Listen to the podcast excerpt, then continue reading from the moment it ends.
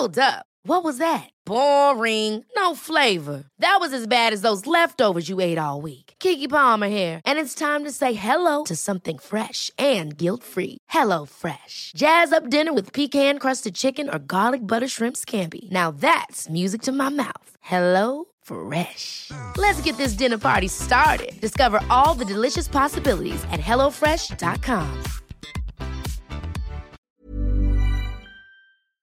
Ukas annonsør i Foreldrerådet er Ekstra. Det er grillsesong. Endelig. Alle dere som har fulgt meg gjennom en lang vinter, vet at jeg har nesten strøket med av kjedsomhet. Men nå kan vi spise ute, vi kan leve ute, vi kan henge ute, og vi kan grille. Ekstra har sitt største grillutvalg noensinne, og hør godt etter nå. Her er en del av grillutvalget deres.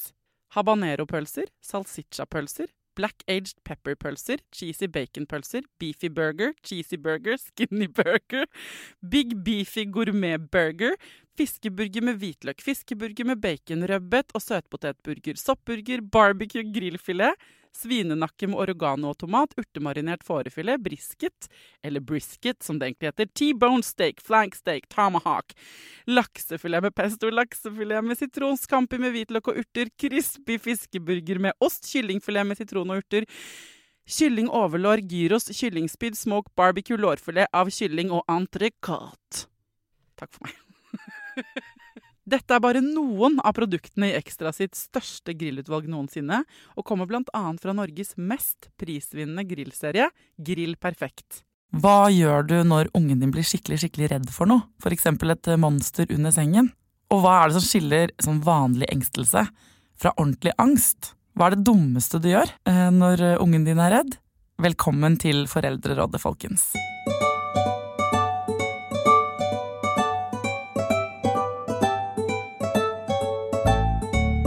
Hjertelig velkommen til Foreldrerådet, Marianne Villabø. Du er psykolog og forsker eh, på Ahus. Eh, og du vet skikkelig mye om angst. Ja. Men du, for å begynne litt bredere, altså, hvorfor blir vi engstelige? Ja, Det er veldig mange grunner til det. Um, og ofte så er det en blanding av mange forskjellige grunner. For alle sammen blir jo engstelige og redd for ting av og til. Og så er det noen som blir det oftere enn andre, og noen blir det sterkere enn andre òg. Uh, og noen får det så mye at uh, vi kaller det for uh, angst, og at det blir så plagsomt at, de, at det ødelegger litt for dem i livet deres, og at de trenger hjelp med det. Men eh, for at engstelse har man liksom som Alle mennesker vet hva det er. Sant? Ja. Alle føler på engstelse noen ganger. Ja. Man kjenner at pulsen stiger litt, og man får litt hjertebank, og kanskje blir litt sånn svimmel eller klam i hendene. Og det er egentlig en veldig sånn fysisk eh, følelse, det å bli Ja, det å være engstelig. Er det sånn at eh, vi, noen av oss er født mer engstelige enn andre? Ja, det kan man si at eh, Fordi det henger også litt sammen med personlighet og temperament. Eh, og det tenker vi at det, mye av det er medfødt, ikke sant. Og så blir det jo samtidig forma gjennom livet med de erfaringene som vi gjør også. Sånn at man kan jo eh, Vi lærer jo også litt om, i samhandling med andre, med foreldrene våre når vi er små osv., om forskjellige situasjoner er, er farlig. Ikke sant? Hvis det er litt sånn tvetydig, så sjekker vi gjerne litt med andre, og det gjør jo barna. De ser på foreldrene sine for å se er dette her trygt. Og hvis eh, mamma eller pappa da viser at oi, her er det fare for på ferde, så blir jo barnet redd òg. Eh, Ja. og så har vi med oss det litt videre, på en måte. Ja, sånn at eh, dels blir vi født med det, og dels så eh, utvikler vi det sant, som skills da, Ja. etter hvert, på en måte. Og noen uh, får det jo uh, som et resultat av å ha vært utsatt for noe som har vært skikkelig farlig. Ikke sant? At eh, man blir utsatt for det vi kaller et traume. Eh, men de veldig mange av de som jeg har uh, jobba med, eh, og som plages av det å være engstelig, har jo ikke nødvendigvis opplevd en sånn veldig skummel hendelse egentlig som har vært utløst. Fordi det er jo ofte lett at man tenker at det må, liksom, det må ha skjedd noe veldig alvorlig. Eller det må ha vært én ting som har gjort at eh, mitt barn ble så engstelig. Men ofte så er ikke det. Eh, veldig mange som er engstelige som ikke har opplevd eh, noe sånn veldig gærlig da. Nei, men er det fordi at man på utsiden tenker sånn, men det var ikke noe farlig, men så har jo vedkommende opplevd det som veldig farlig? Ja, fordi hvis man har en tilbøyelighet til å være litt mer sånn engstelig av seg, da, eh, at man har en sånn disposisjon, så, eh, så blir man kanskje lettere aktivert i kroppen. Eh, men så gjør det noe med hvordan vi tolker situasjonene vi er i òg, ikke sant. At noen har en eh, større tendens til å oppleve situasjoner som truende og se litt mer sånn tolk signaler som farlig, som en annen person med en litt annen disposisjon ville tenkt men det her er helt ufarlig. Det her mm. går så fint, så. Ja, jeg, jeg tenker at uh, når du sier det sånn, så kjenner jo jeg at jeg eller de siste årene egentlig, har skjønt hvor lite engstelig jeg er i forhold til mange andre. Og så høres uh, Jeg har vært sånn person som har sagt sånn skjerp dere! Ja. Det her er ikke noe stress. Ja. Uh, og så har jeg skjønt at det der er jo ikke noe man egentlig Det er ganske satt. Når man blir voksen, så er det mønsteret på sånn personlighet ganske ja. satt. Så jeg har bare vært uh, skikkelig dust, jeg, da. Ufølsom mot folk. ja, men det er jo det er jo ikke sånn bestandig at det er bare å ta seg sammen. Nei. Nei. Når det gjelder ungene våre, da, hvis vi kan være med på å gjøre dem, dem mer eller mindre engstelige ikke sant? i vårt møte med dem, ja. så eh, hvordan, hvordan, gjør vi det? Hvordan, for målet vil vil være å, at man er litt mindre engstelig, eller? Ja, men altså, vi trenger å kunne være litt engstelige av og til. Eh, eh, det ville ikke gått så bra med oss som art hvis vi ikke vært eh, engstelige av og til. sånn at vi Det er jo en normalfølelse som vi skal ha i registeret vårt, tenker jeg. Så det, når at man behandler barn og ungdom med angst også, så er det jo ikke snakk om at vi skal ta bort all angsten deres. Nei. Men det er bare at det ikke skal være så plagsomt. At det ikke skal hindre deg i å gjøre de tingene du har lyst til. Hvor, men hva er forskjellen på angst og engstelse, da?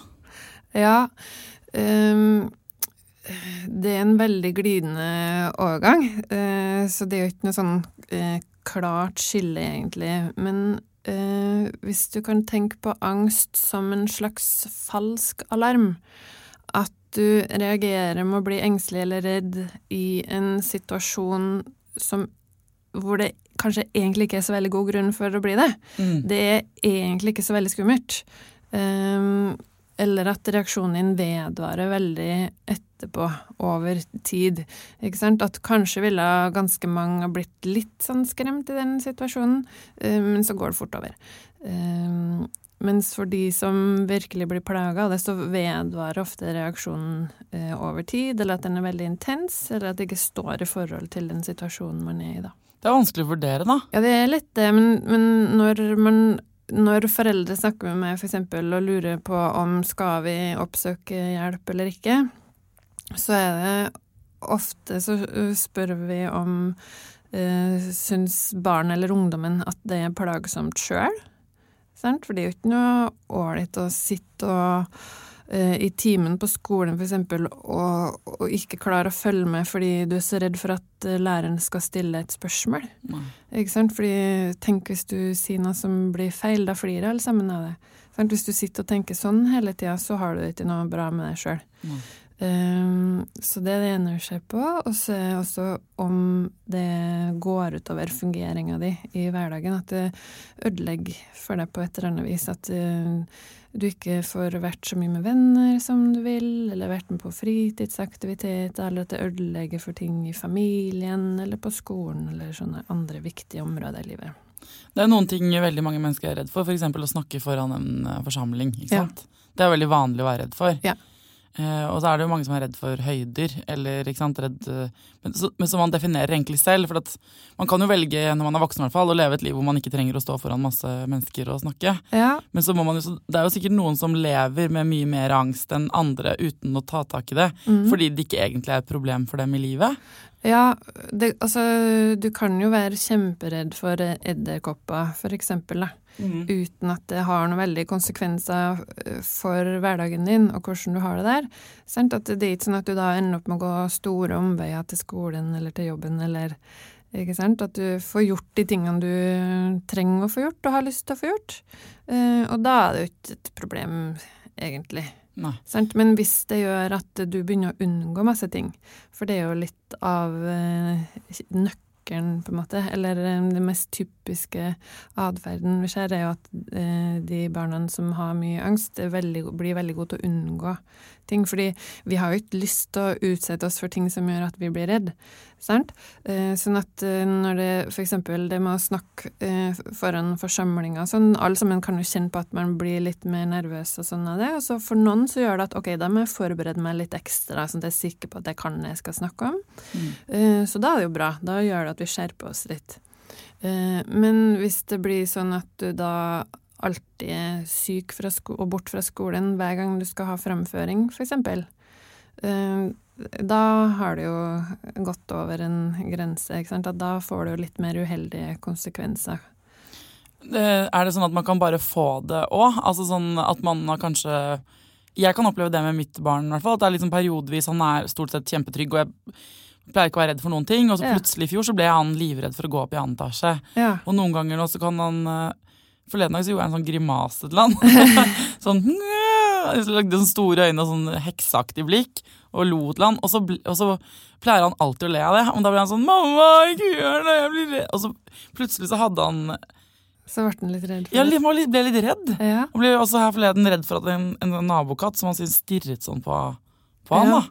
Og det er sånne helt nye ting som jeg eh, er ikke vant til det, så da må jeg eh, liksom om, Jeg bare skjønner ikke helt hvordan jeg skal ta det imot. Skal jeg si, Nei, men herregud! Ja. Som jo er min uh, naturlige state. jeg, og så må jeg hente meg inn og tenke sånn Ja, nei, det er ikke farlig. Jeg bare vet ikke hvordan jeg skal møte det, for jeg vet ikke helt hvorfor det skjer. Mm.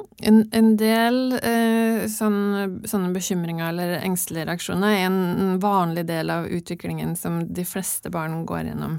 Det skjer man jo helt fra barn er veldig små, ikke sant. Så er de jo veldig avhengig av foreldrene, så da har de lett for å være, bli redd hvis mor eller far blir ute av syne ikke sant? for da tror de at de er borte. Ja, eh, separasjonsangst. Så da, eh, ja, ikke sant. Når de er veldig små, så har alle sammen, de aller, aller fleste går gjennom en periode da hvor man har det vi kaller separasjonsangst. Og så går det over, fordi man lærer seg at Nei, men de kommer jo alltid tilbake og henter meg, så det går bra. Og sammen med det med å være redd for fremmede. Uh, og så går det over av seg sjøl. Uh, og, og, sånn går det litt sånn i stadia opp gjennom utviklingen. Og noe henger sammen med at uh, hjernen også utvikler seg, og de kognitive evnene våre utvikler seg. Plutselig så forstår Eller det er ikke plutselig, men det kan jo oppleves plutselig for oss som foreldre noen gang, at de blir opptatt av andre tema eh, ikke sant, eh, enn det de har vært før, og de får en annen forståelse av ting eh, i verden da, enn hva de har, eh, har hatt før. Altså små unger, eller unger som er ganske godt opp i alderen nå, kan, veldig, er veldig sånn her og nå. Ikke sant? Og veldig sånn i øyeblikket. Og det kan man jo tenke er en bra ting. Men så, etter hvert, så begynner vi å reflektere mer over både fremtid og fortid fortid, ikke sant, og, skje, og, og, får med seg litt mer av det som foregår i verden, at ting kan skje som kanskje ikke vi helt klarer å kontrollere, eller som mamma og pappa klarer å kontrollere. Og det gjør at en begynner å tenke på ting på en litt annen måte, ikke sant, og skjønne det at uh, det skjer farlige ting, på en måte. Ja, at ikke mamma og pappa kan kontrollere alt. At ikke vi er supermennesker. Ja, så trist det er ned. jeg er keen på at han skal fortsette å tenke at jeg er sånn superkvinne. Han sier sånn 'tenk om det kommer en tyv'. Ja, men eh, da skal den tyven få med mamma å gjøre. Ja. Så eh, gjør jeg meg liksom så bred jeg kan. Og så ser jeg, eh, Nå har han begynt å bli litt sånn Ja, men det er jo, vi har jo noen naboer òg, mamma, som kan hjelpe oss hvis det kommer en tyv. Eh, så du sier at det er helt vanlig at eh, barn er eh, engstelige til en viss grad. Ja. ikke sant? Like mye voksne, Vi er alle engstelige av og til. Ja. Men hvor vanlig er det med angst hos barn? Angst er faktisk den mest vanlige psykiske plagene som vi menneskene har. Uh, uavhengig av alder. Uh, sånn at både så, blant barn og ungdom og voksne og gamle så er det faktisk, hvis man ser på liksom alle angst, angstene vi kan ha på en måte som en sammen, så er det mest vanlige problemene. Sånn at det er jo ganske mange som faktisk plages av det, som har det i en så alvorlig grad at de blir veldig plaga av det. da. Det, jeg føler at eh, det siste året, to årene, så har det vært veldig mye skriverier om angst. Ja. Eh, at det er flere og flere som kommer ut med angst Ja. i, i avisen. Det er voksne Ja. folk, da. Og ungdommer, egentlig. Men kjendiser som forteller at de har hatt angst. Er det fordi folk har mer angst nå, eller fordi vi snakker mer om angst nå? Ja, jeg tror ikke at det er flere som har uh, angst nå, men jeg tror at vi har fått uh, mer åpenhet om det. Uh, og det syns jeg jo er bra. sånn at det betyr jo at det er jo da også flere som faktisk kan få hjelp for de problemene sine. For det har jo vært mer Altså, jeg vet ikke om det er kulturelt for oss her i Norge særlig, kanskje, men vi, vi har liksom en litt sånn tendens til å tåle veldig godt da, at noen eh, litt mer sånn forsiktig og gjemme seg og ikke si så mye og, og sånn. At det er liksom greit i vår kultur? Ja, i et klasserom, liksom. At hvis man er litt stille, så, blir man ikke lagt, så får man bare Ja, da får man kanskje være i liksom. fred, og, og, og læreren føler kanskje ikke like mye ansvar for å tenke at eh, Eller foreslå for verken eleven eller for foreldrene at oi, kanskje vi skulle ha gjort noe med det her, ikke sant? Eller å se ordentlig at barn sjøl faktisk blir plaga av det, da. Ikke sant? For de, og hvis de ikke får noe sånn uro og sånn i forbindelse med det heller, så plager de liksom ingen andre. Så det er vanskelig å få øye på det. Hva, hva, hva er tegn på at eh, et barn har angst, da? Det mest typiske er, som jeg sa, at de begynner å unngå masse ting. Sant? Eh, unger sier jo veldig sjelden at eh, nei, det vil jeg ikke gjøre fordi jeg tør ikke. Eh, men de kan godt si 'jeg vil ikke'. Og så opplever vi voksne det som litt mer sånn trass, at 'å, nå er det vanskelig', eller 'nå Mm. skal du prøve å bestemme'. Ikke sant? Så ser vi ikke at men det er fordi at de egentlig er redd eh, inni seg, at de ikke tør å eh, hive seg utpå, eller eh, eh, gå i bursdagsselskap, for eksempel, eller overnatte hos venner, eller 'å, kan ikke du bare gjøre det', sier vi kanskje. Mm. Uh, og så tørs de egentlig ikke, og så gir de jo mye motstand, fordi de prøver å unngå som best de kan, ikke sant. Hvis, man har, hvis noen som hører på nå da tenker sånn 'Å, dette er mitt barn'. Ja. Dette er mitt barn eh, her. Nå, jeg jobber så mye hele tiden med å overtale og bli med og følge og pushe. Ikke Ja. sant? Hva er det man skal gjøre? For er det riktig da å sende dem i bursdag? Hvis de ikke vil, på en måte? Ja, men eh, det, det er jo viktig å snakke med barna om hva de tenker skal skje, da. Ok. Ikke sant? Eh, for å finne ut av hva det er som egentlig foregår her.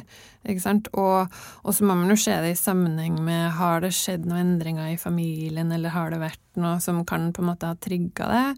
Eh, er det her et barn som vanligvis har vært veldig trygt, og så uh, plutselig blitt litt engstelig, bare trenger litt sånn ekstra trygghet og nærhet, så kan man jo se det litt an og tenke at det er litt sånn forbigående.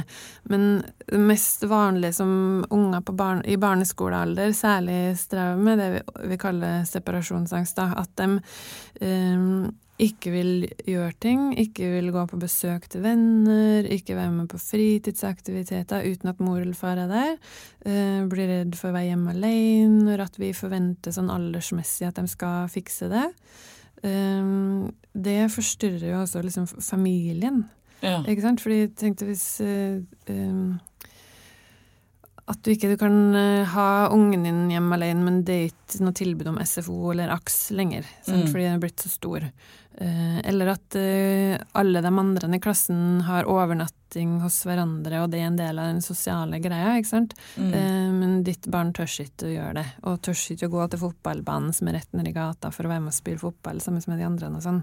Da eh, hemmer det jo barnet ganske mye sånn i den daglige fungeringa, så da tenker jeg da er det jo viktig å, å hjelpe til litt, eh, og Ja. øve litt, da, sånn gradvis på de tingene som man er redd for. ja, ok, Hvis du skulle vært helt konkret, liksom, hvordan gjør man det? Altså, Ofte så er det ikke så veldig mye hjelp i å si nei da, det går så fint, kom igjen, bare gjør det. Nei, det funker ikke. Okay. Det funker ganske dårlig. Eh, men, men det går liksom an å heller eh, prøve å gjøre det til et slags eksperiment, på en måte. Da. Eh, skulle vi ha prøvd litt grann, og så se hva som skjer? Ikke sant? Eller se hvor langt vi klarer det i dag, og så eh, ikke være så opptatt av å komme helt i mål på første forsøk, ikke sant? men mm, ta det litt sånn trinnvis. Eh, og så eh, gi masse ros og belønning for når de prøver, da. Og, Mm. og hvordan det går, er litt mindre viktig i starten når man begynner å øve på det. Ja. Og hvis man ser at man ikke egentlig At det blir sånn helt lockdown Ja. altså, hatt eh, noen Nå kommer jeg til å komme skikkelig dårlig ut igjen, men eh, vi hadde en situasjon i en sånn vanskelige Ja. eh, hvor barnet mitt er veldig veldig glad i Har gledet seg veldig til å kjøre den vanskelige. Ja. Det er ikke en bratt og lang vanskelige, eh, men av en eller annen grunn, hver gang vi går opp eh, der, Ja. så er det full sånn Nei, nei, nei, stivner helt i kroppen og tør Ja. ikke, tør ikke. Så går vi ned igjen. Men jeg vil opp på vanskelige. Ok, så vi hadde gått kanskje opp og ned seks-sju ganger, da. Og til slutt så merket jo jeg at jeg ble sånn "Dette- gidder jeg. Altså sånn, jeg vet at du kommer til å bli dritlei deg hvis vi drar herfra uten at du har sklidd i den vanskelige. Og jeg vet at etter at de har gjort det én gang, så kommer du til å synes det er helt topp. Men det er masse andre barn i den køa nå, ikke sant? så vi hadde jo fucka opp systemet der en del ganger. Og han hadde begynt å bli eh, litt sånn selvbevisst. Ja. For det hele hadde begynt å vokse til noe litt sånn vondt og vanskelig. Ja. Fra å være noe som man bare ikke visste om man ville, eller som man ikke helt turte. Så da, dette her eh, er sikkert ikke måten man skal gjøre det på. Men eh, jeg ble så irritert, så til slutt så bare løsnet jeg begge hendene hans eh, fra Jeg satte meg vanskelig, løsnet begge hendene hans, tok han på fanget, og så bare gjorde vi det. Ja. Uh, heldigvis for meg, dere alle dømmer meg, gikk det veldig bra. Ja. Og jeg kom ned og sa sånn eh, Det var litt dust av meg kanskje å gjøre det der, Tidmann, men jeg visste at du kom til å like det, liksom. Ja. Uh, Og da tillot han meg å altså jeg har hatt dårlig samvittighet for det etterpå. Eh, Det hjelper jo at han syntes det var megagøy, og sant, resten av dagen bare løp opp og ned i det vanskelige, og det var den proppen på en måte som skulle ut. Eller han skulle liksom bare gjennom den Ja. første gangen. Men jeg vet jo at ikke det der er riktig måte å gjøre det på. Nei, men man kan jo altså For da er jo ikke han egentlig så veldig engstelig, men det var litt skummelt. Nei, så jeg tok en vurdering på. Mammahjertet mitt. tok en vurdering, ikke veldig sant? godt. Så jeg Ja. visste på en måte det. Men så tenker jeg sånn, tenk om jeg hadde tatt feil? Ja. Eh, og så er det dette tullete eksempel, på en måte. Men jeg, eh, jeg kan nok godt lene litt i den ja. Nei, men kom igjen, nå bader vi. Eller kom igjen, nå går vi uti. Nei, men det er ikke noen her. Vi går opp i andre etasje. Det er ikke noen tyver her. Altså, Ja. Jeg kan godt være litt sånn hard, kanskje. Nei, men trenger ikke være eh, Det er ikke sikkert at du har, eh, men jeg tror at det er bra at vi da eh, formidler at det her er ikke farlig. Mm. Ikke sant? Eh, Sånn at vi skal ikke backe ut nødvendigvis. Ikke sant? Men vi må vurdere hvor hardt vi skal pushe på også. Men jeg tror det er den, som er, den situasjonen, balansen, som er vanskelig. Ja. Ikke sant? For hvis, eh, Nå er jeg sånn som jeg er, sånn at Ja. det er sånn jeg også håndterer livet mitt eh, selv. Ja. Og så tenker jeg den andre eh, varianten, da, hvis vi setter, setter jeg litt på spissen, altså, men helt andre ytterpunktet er jo bare Nei, selvfølgelig skal ikke du vanskelig, jeg skjønner at du er redd for det. Ja. Du, er, du skal ikke ha vanskelige. Du skal ikke være med på vanskelige tider, mann. Og da får jo han Da på en måte jo bekrefte det er jo frykten hans. Ja.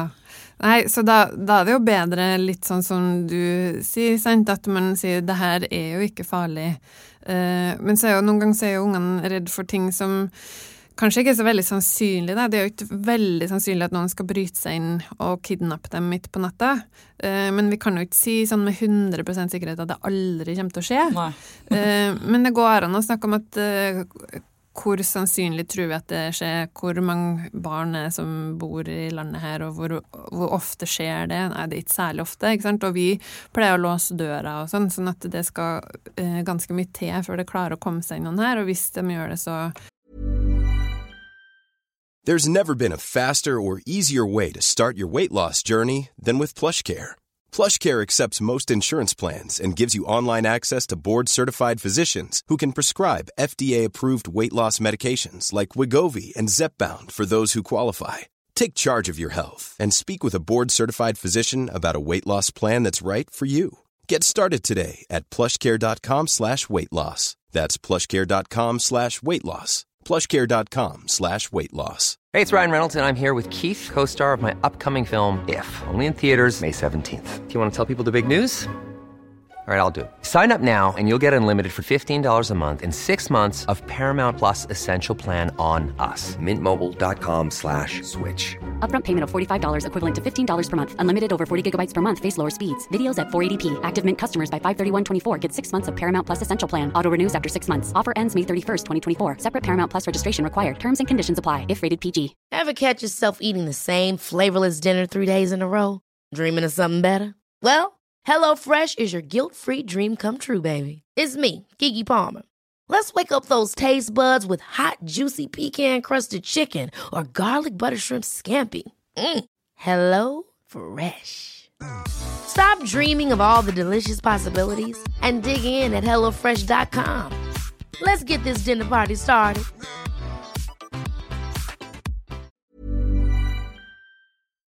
Våkner vi sikkert av bråket. Mm. Eh, og da kan, da kan mamma eller pappa være litt superhelt igjen ikke sant? og si at da skal vi, da skal vi ordne opp. Men, tror, men kunne ikke jeg på en måte gjort ting skikkelig mye verre av at jeg tvang han til å bade i den vanskelien? Det er det jeg har tenkt på etterpå. Ja. Jeg kunne jo laget liksom Hvis det er et veldig sånn engstelig barn som det der bare hadde vært helt krise at du hadde på en måte tvingt den igjennom, så da går det an. Men sant, du, jo, du kjenner jo barnet ditt best, så du vet jo litt hva, hvor mye push han tåler òg. Ikke Ja. sant? Sånn at det, eh, det må man jo ta en liten vurdering på. Men det går jo an eh, å legge en slags plan sammen med barnet sitt, da. Eh, hvis det nå har veldig lyst til Og det er jo en kjempefin motivator òg, ikke sant. At vi, eh, hvis du, eh, ungen har lyst til å gjøre noen ting, men så er man redd for det, så går det an å snakke litt om ok, hva eh, som kan oppstå av problemer på veien her. Ok, og så identifiserer man det, og så tenker jeg ok, men hvordan skal vi håndtere det? Hva kan jeg gjøre for å hjelpe deg, sånn at vi, ikke sant? Sånn at vi, vi, ikke, vi er enige om at vi ikke skal trekke oss, men at hva kan vi gjøre? Kanskje må man stoppe opp da, og slippe noen foran seg i køa, eh, mens vi liksom bruker litt tid på akkurat det nivået i trappa. Mm. Ikke sant? Eh, til vi er liksom ok, nå har vi fått tilbake litt mer av roa. Da kan vi gå noen trinn videre på veien. Eh, og det er jo litt sånn vi jobber også. Eh, at man lager en slags trappetrinnsplan, rett og slett. Ja. Hvor man nærmer seg eh, målet sitt gradvis. Og da må man kanskje legge noen ekstra steg på veien, og så må man kanskje bli stående på et trinn eh, en stund, for det er det man har behov for for å finne litt eh, roa før man går videre til neste utfordring. Det er jo eh, det er mange eksperter innom her, så, og vi snakker mye om forberedelse. Ja, Altså når barnet er stort nok til å prate, da. ja. Eh, det er det jo ganske tidlig, men det er jo å snakke og snakke og snakke om hva som skal skje. Og jeg Ja. husker at jeg selv ble også oppdratt på den måten at eh, mamma, når vi satt i bilen på vei til hytta, så snakket hun om veien. Altså sånn om alle svingene sånn eh, Jeg elsker å høre på det, da. Høre på alt som skulle skje. Ja, altså noe av det som gjør oss utrygge ofte, på forskjellig vis i livet, det er jo når ting er uforutsigbart, eller at vi opplever noen ting som veldig ukontrollerbart. Ikke sant? Sånn at det da som vi foreldre kan Og sånn er det jo for barn, ikke sant? at de kontrollerer jo ikke alt, og de vet jo ikke alt som skal skje. Så nettopp det du gjør da, skaper jo forutsigbarhet eh, for barnet. Eh, ikke sant? Ved at du da forteller en del av de tingene som kommer. Ikke sant? Sånn at de da kan være forberedt på det og, og vite at ja, men det går bra, det fikser vi. Uh, så Men skal man da snakke om de vanskelige tingene òg? For det er det noen kan Det er der jeg ikke vet, da. Ja. Du er eksperten og må svare på. For, uh, for eksempel hvis de skal gjøre noe de syns er skummelt, Ja, og si sånn ja, og da kan det godt hende at du blir redd. eh, Men da kan du tenke at det og det, og så når du er ferdig med å være redd, så blir du glad. Så man liksom skal, eller skal man bare unnlate å nevne de ubehagelige tingene som skal skje? Det kan eh, av og til slå litt sånn uheldig ut, da, hvis at man holder tilbake informasjon ting man vet at barnet blir redd for, fordi uh, plutselig så står det der, og så blir det kanskje en helt sånn krise, fordi det kommer veldig sånn overrumplende på Ja. barnet. Så da kan det jo være uh, uh, lurt å forberede barnet på hva som skal skje. Ikke sant? Ikke sant? Men altså, jeg vet jo at eh, Nå vil ikke jeg gi folk dårlig samvittighet når jeg sier det heller, for jeg vet jo at f.eks. For foreldre til barn som har separasjonsangst, da, syns jo det er veldig vanskelig. F.eks. hvis mor må på en jobbreise og blir borte over natta. Eh, men for barnet så er det helt krise, ikke. Sjøl om kanskje far er hjemme, eller bestemor skal være hjemme med det, eller ikke sant. Sånn at det er jo ingen sånn reell fare, egentlig. Men eh, for det barnet så er det veldig skummelt å være uten mamma. Mm. Uh, og da uh, opplever jo en del foreldre at hvis jeg sier på mandag til barnet mitt at på torsdag uh, så skal jeg på tur med jobben eh, til Stockholm, og så kommer jeg hjem på fredag ettermiddag. Så er liksom uka ødelagt, for da blir Ja. det barnet gående og gruse eh, så masse. Og, og det blir kanskje mye hyl og skrik og, og mas, og 'må du dra', 'ikke dra', 'det blir så fælt'. Sånn. Så vet jeg jo at veldig mange da, for å gjøre resten av uka overkommelig, så venter de da til torsdag morgen med å si 'å ja, og i dag så drar jeg'. Ja. Ikke sant? Og det er ikke så lurt. Jo, men altså, da tenker jeg da er det jo mange trinn på veien, på en måte, før det. For da er det jo mange andre ting det barnet vil være redd på også, som jeg ville tenkt at det vil være naturlig å begynne å jobbe med, da. Ja, hva, for eksempel, hva ville du konkret gjort i den situasjonen? Hvis du skulle laget en liten plan for den familien? For, for da vil jo det barnet sannsynligvis også være redd for andre situasjoner hvor mamma er borte. Eh, og da uh, uh, lager man på en måte en slags gradering av de forskjellige situasjonene eh, som barnet da blir engstelig for, og så begynner man med liksom det som vekker litt angst, men som vi tenker at det tåler vi å stå litt i. For eksempel Det kan være at f.eks. mamma skal på butikken og kjøpe melk, så hun blir borte et kvarter. Ja, ok. Sånn, ja, små fravær, på en måte. Ja. Ja. eh, fordi for noen barn så er det helt utenkelig. Altså noen klarer ikke Sjøl etter det, jeg begynte på skolen og sånn, eh, må liksom ha blikkontakt med mor nesten hele tida. I noen litt sånn ekstreme tilfeller så må jo barna ha med seg forelderen på skolen, ikke sant. Det har jo Mm. vært borti det, hvor, eh, hvor eh, en forelder da må sitte utafor klasserommet, faktisk, ikke sant. Eh, det er jo ikke så vanlig, men det, det kan skje.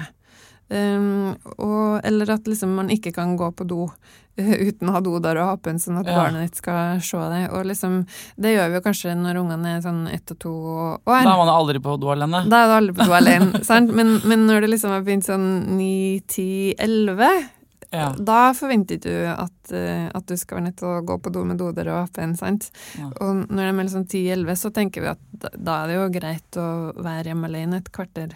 Ok, så hvis jeg skulle zoome litt ut her, da, så er det sånn at alle har engstelse, og alle føler på det. det er Noen mer enn andre. Mm. Men det i seg selv er helt naturlig og sunt, egentlig. Et sunt sinn føler på engstelse innimellom. Ja. Um, men når det begynner å komme til hinder for deg, Ja. eh, og, eller da for barnet ditt, da, mm. i det daglige livet, så, så kan man begynne å kikke på det. Ja. Sant? Og da er det først sånn å se sånn, er dette noe nytt? Er det, um, er det, er det kanskje at det har skjedd noe Har du begynt på, i barnehagen eller på skolen, eller er det Ja. andre ting som har skjedd i familien? Ja. Sånn at Først kan man liksom sjekke av på det, og Ja. se sånn, ja, men da kan det enda være en periode. Da skal jeg bare være her um, og være myk, men fast, som de sier. Eh, alle dere eksperter sier det. som er kanskje ikke kaste dem uti det, Ja. eh, men Er det store dem. overganger i livet, som f.eks. fra barnehage til skole, eller bestemor har dødd, eller altså uh, hun har blitt borte, eller sånne ting, så er det vanlig at barn da i sånne overgangsfaser kan reagere. Noen barn reagerer da med å bli mer engstelig, men at det er mer forbigående. Og Og da kan man tenke liksom, ja, ja, vi er i den bobla hvor det er litt sånn Ja. unntakstilstand nå. Ja. Da skal vi se det an i da noen trygger man bare litt, og så uh, Ja. er, man det, kan, da kan man se det litt an. Hvor alvorlig er det her egentlig? Og så hvis det begynner å bli liksom litt hemmende, Ja. eh, hva, hvor skal man gå? Hva skal man gjøre? Ja, eh, noen, eh, ofte så kan man jo ta kontakt med helsesøster på skolen, kanskje. Eh, og så har mange kommuner har eh, kommunepsykologer eller annet lavterskeltilbud. Eh, noe slags psykisk helseteam for barn og ungdom, f.eks. Noen steder så er det en del av skolehelsetjenesten, andre steder ikke. Ja. Men at det finnes en lavterskeltilbud i kommunen hvor man kan komme inn uten å ha en henvisning eller noe sånt, men bare kan ta kontakt sjøl for å få litt hjelp. Og hvis man da er eh, veldig bekymra og tenker at her må det litt mer til, eh, så kan man jo ta kontakt med fastlegen sin for å få en liten vurdering og, og se om man må trenge å henvises til eh, psykisk helsevern. Hva sier man til barnet da, hvis barnet eh, Det har jeg tenkt på mange ganger. Hvis man, Ja. for det er mange eksperter som sier sånn, nei, men det er bare å søke hjelp og sånn. ja. Men hva sier man til barnet at man skal, hvis man skal til psykolog? Ja, så jeg vil jo tenke at det er naturlig å snakke med barnet sitt om det. At eh, det at du er så engstelig for så mange ting, eh, at uh, det, jeg ser at det er plagsomt for deg. Så det er jo en, mye lettere også hvis man klarer å få med barnet. Ofte så kan jo ungene si at det er ting de skulle ønske at de kunne være med på, eller skulle ønske at de Mm. fikk, fikk til, hadde ikke det bare vært for den her hersensangsten. Ja. Selv om de kan kanskje ikke kalle det angst, da. Men at eh, de, de ser jo fort etter hvert at særlig når det gjelder som kommer litt inn i skolealder, så, så blir det mer og mer tydelig for dem også at de går glipp av mye. For da blir jo, kretser jo verden litt mer ut fra bare å dreie seg om familien, ikke sant, til venner, og liksom det som skjer utafor familien, får en mye større plass. Men er det Når, de, når du møter barn og ungdom, da, når Ja. de kommer inn til deg første gangen, Ja. eh, hvordan er det? Altså, er det lett å snakke med dem? Er det, eh, altså, hvordan er de? Er de Ja. åpne? Forteller de sånn 'hei, jeg er her fordi jeg er kjemperedd'? Ja. Ja. Nei, det er veldig forskjellig, da. ja. Noen har jo egentlig ikke lyst til å være der og sitte med liksom jakka godt eh, over ansiktet og ja. Du ser at de vil jo egentlig ikke være der, og de, de er jo ikke noe artig å skulle sitte og snakke til noen du ikke kjenner om det du er aller mest redd for. Nei, det er synes jeg- Ja, så jeg skjønner jo det. sånn at man Vi begynner jo som regel ikke eh, rett på det verste, på en måte. Ikke sant? Vi må jo bli litt eh, kjent først. Eh, og så er mor og far kanskje med inn og forteller litt om hvorfor man er der. Og det er jo lurt å snakke med barnet sitt på forhånd om hvorfor eh, vi går til psykologen, da. Eh, at vi, hvorfor vi tror at det er en bra idé. Eh, og så pleier jeg å fortelle litt om eh, hva jeg jobber med, og eh, hva slags type problemer jeg kan har eh, hjulpet andre barn og ungdom med. Og det som er litt snedig, det er jo at det er jo mye sånne ting som ikke vises så godt utapå oss. Vi kjenner det veldig godt inni oss, men det vises ikke så godt utapå. Mm. Så mange går rundt, men også snakket vi så mye med det, eh, om det med venner og sånn eh, heller. Sant? Vi syns ikke det er så veldig kult. Eh, sånn at mange unger tenker og, og ungdommer tenker at de er på en måte de eneste i verden som har det på den måten. Eh, så de blir litt sånn ensom i bekymringene sine òg, ikke sant. Ja. For noen får vi mye sånn bekymringer om hvordan skal livet mitt bli, og hvordan blir fremtida, kommer ikke til å klare noen ting, og sånn. Å, jeg får klump i magen av å høre deg snakke om det. Det er jo Ja. kjempetrist. Da, men da kan det jo være en lettelse bare i det å høre om at det er mange andre barn og ungdom som har det på samme måten, og at det går an å gjøre noe med det. Mm. Sånn at da får man jo formidla litt håp også. Ikke sant? Og så kan man jo snakke litt om hvordan vi pleier å jobbe med det. Eh, For det er jo det som er bra, at vi, vi kan jo gi god hjelp til barn og ungdom som strever med angst. Hvis man Mm. ikke får hjelp, da? Altså hvis, man, eh, hvis foreldrene er litt av ja, Nå våger jeg meg å si den gamle skolen. eh, som bare Nei, det går over, og det går greit. Ja. Og litt sånn som kanskje jeg kan være noen ganger. Altså, nei, jeg er ikke egentlig sånn. Men hvis jeg hadde kjørt liksom hard linje med den at min løsning på alle mm, problemer hadde vært å, å tvinge han Ja. skjønner? ja. Hva skjer hvis man ikke er, va er vare på det, liksom? Ja, og, og da eh, forutsetter vi at da er det snakk om et sånn eh, ordentlig angstproblem, ikke sant, som er Ja. mer enn det de fleste andre går rundt med. Mm.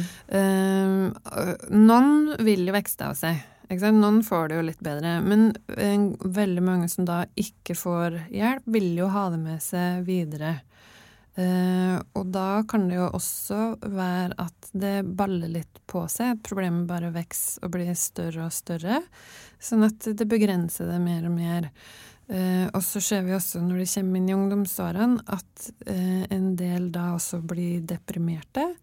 At det begynte på en måte med et angstproblem, og så i tillegg da så kan de bli deprimert. Er det også ja, Det skjønner jeg litt. Hvis man ikke liksom blir møtt med forståelse på vonde ting, Ja. så tenker man jo etter hvert at nei, men eh, det er ingen som hører meg når jeg forteller at jeg, synes er, at jeg er redd. ja, så tenker man kanskje at eh, det er ikke noe hjelp å få. Um, Man fortsetter å tro at man er den eneste som har det sånn. ja. Sånn kommer det alltid til å være. Det er helt håpløst, ikke sant. Og så kan man bli deprimert. Så øh, angst eh, er jo en risikofaktor for seinere skjevutvikling også. Så hvis, man liksom ser øh, litt ut, trekker litt blikket utover igjen og går og ser litt på statistikk, så ser vi at man har høy risiko for å ikke ta så høy utdannelse, for å um, få andre psykiske plager og ja, havne utafor på forskjellig vis, da.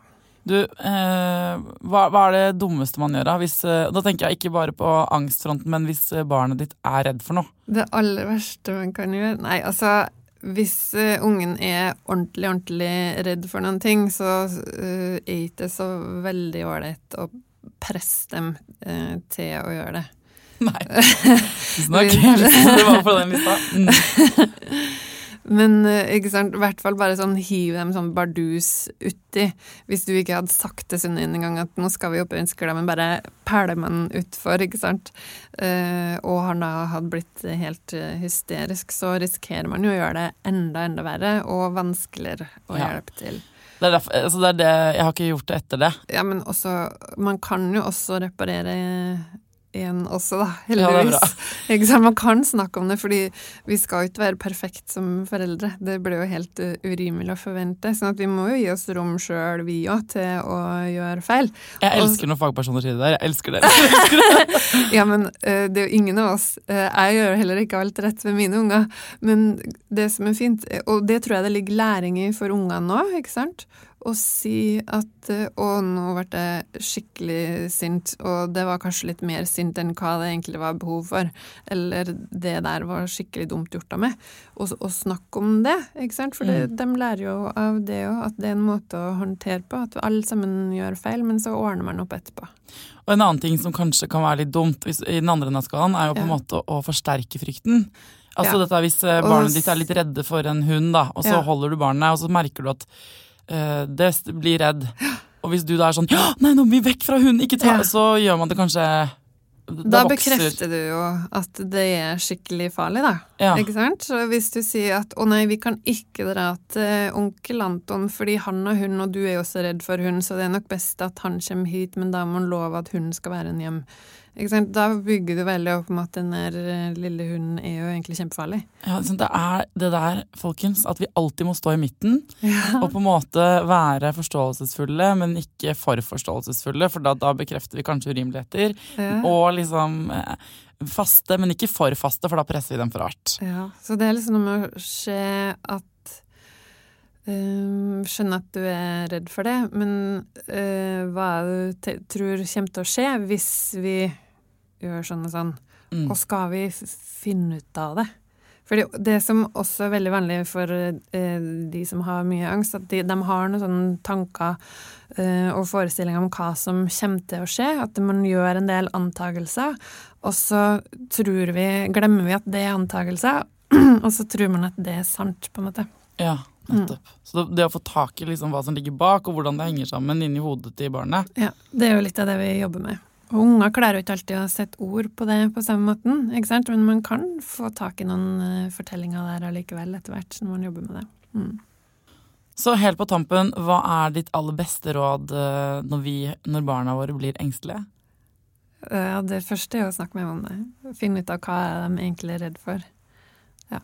Skravle, skravle, skravle, folkens. Og så må man ut og prøve litt, da. For å se hva som skjer, på en måte. Mm. Du, tusen, tusen takk for at du kom til Foreldrerådet, Marianne. Bare hyggelig.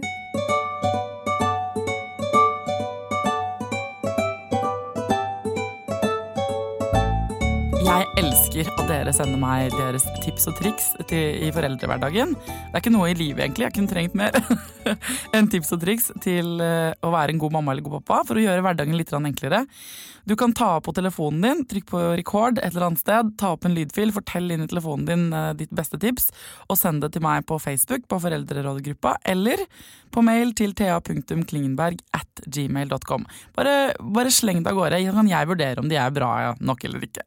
Ikke tenk på det. Jeg kan redigere og fikse alt mulig, det er ikke noe stress. Kristin har sendt sitt beste tannpussetips eh, til oss. Jeg har en sønn på to år, og han er ikke alltid så veldig glad i å pusse tennene. Så på kvelden før han skal legge seg, så kan det ofte bli en litt sånn kjip greie med grining og protest og sure foreldre. Men så har vi begynt med en greie der Fordi at han er veldig glad i å synge. Så nå har vi begynt med at hver kveld så eh, får han lov til å velge en sang som han har lyst til at vi skal synge mens vi pusser tenner. Eh, og det funker eh, veldig fint, for det, eh, det, blir en sånn dobbel eh, gøy ting. For, for det første så syns han det er liksom stas å få lov til å velge, velge den sangen. Og så eh, bonusen er at han, han, åpner munnen når han synger, så da er det lettere å pusse. Det er bra tips. Jeg kjenner at det blir sånn eh, nysgjerrig på hvilken låt hun synger, og hva toåringen hennes liker. For hvis det hadde vært min seksåring akkurat nå, som jeg måtte synge en sang for mens han pusset tennene, så hadde det vært en Bernshot, motherfucker, er du hypp på blir skækk, eller hadde bare um, Hadde blitt en tannpuss, da. Det er bra han uh, har blitt gammel nok uh, til å ville pusse tennene helt på helt normalt vis. Uh, folkens, denne bitte lille podkasten, eller den var en gang bitte liten, nå har den vokst seg ganske svær, og vi har fått lov til å ta del i VG-universet. Det vil si at jeg skriver i VG pluss hver uke. Og så ligger podkasten også der. Og hvis dere vil lese det jeg skriver, hvis ikke dere får nok av meg her på denne podkasten, eh, så eh, kan dere, må dere selvfølgelig gjerne lese VG+. Hvis ikke du har VG abonnement eh, og er Foreldrerådet-lytter, så kan du få det til halv pris. Da er det bare å gå inn på Foreldrerådet-siden på Facebook, eller sende meg en melding, ikke sant. Thea Klingberg. Dere finner meg flere steder på internett. Bare send meg en melding, så sender jeg deg den koden. Halv pris. Til deg og alle vennene dine. Til neste gang, gå inn på iTunes, trykk på abonner, send masse stjerner min vei. Og, og temaer og alt det der. Dere veit, jeg, jeg, jeg, blir rørt og glad for hver eneste henvendelse jeg får. Til neste gang, folkens, ta vare på ungene dine, ta vare på deg sjæl, og lykke til.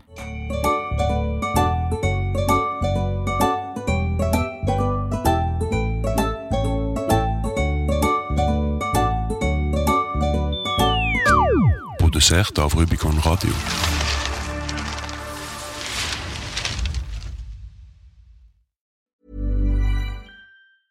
Even when we're on a budget, we still deserve nice things.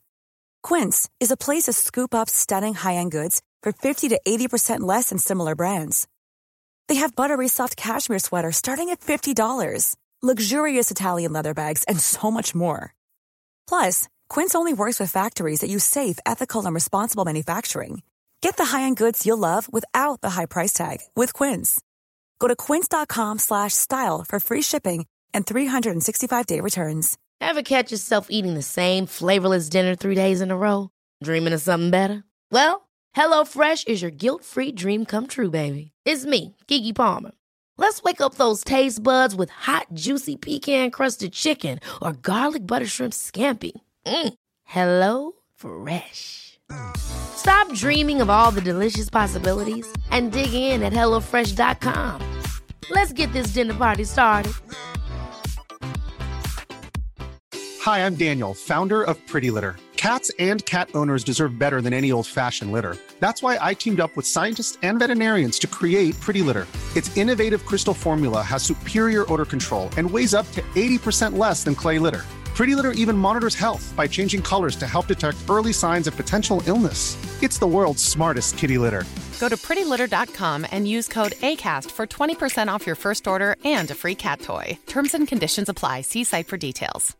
Imagine the softest sheets you've ever felt. Now imagine them getting even softer over time. That's what you'll feel with Bowl and Branch's organic cotton sheets. In a recent customer survey, 96% replied that Bowl and Branch sheets get softer with every wash. Start getting your best night's sleep in these sheets that get softer and softer for years to come. Try their sheets with a 30-night guarantee. Plus, get 15% off your first order at bowlandbranch.com. Code BUTTERY. Exclusions apply. See site for details.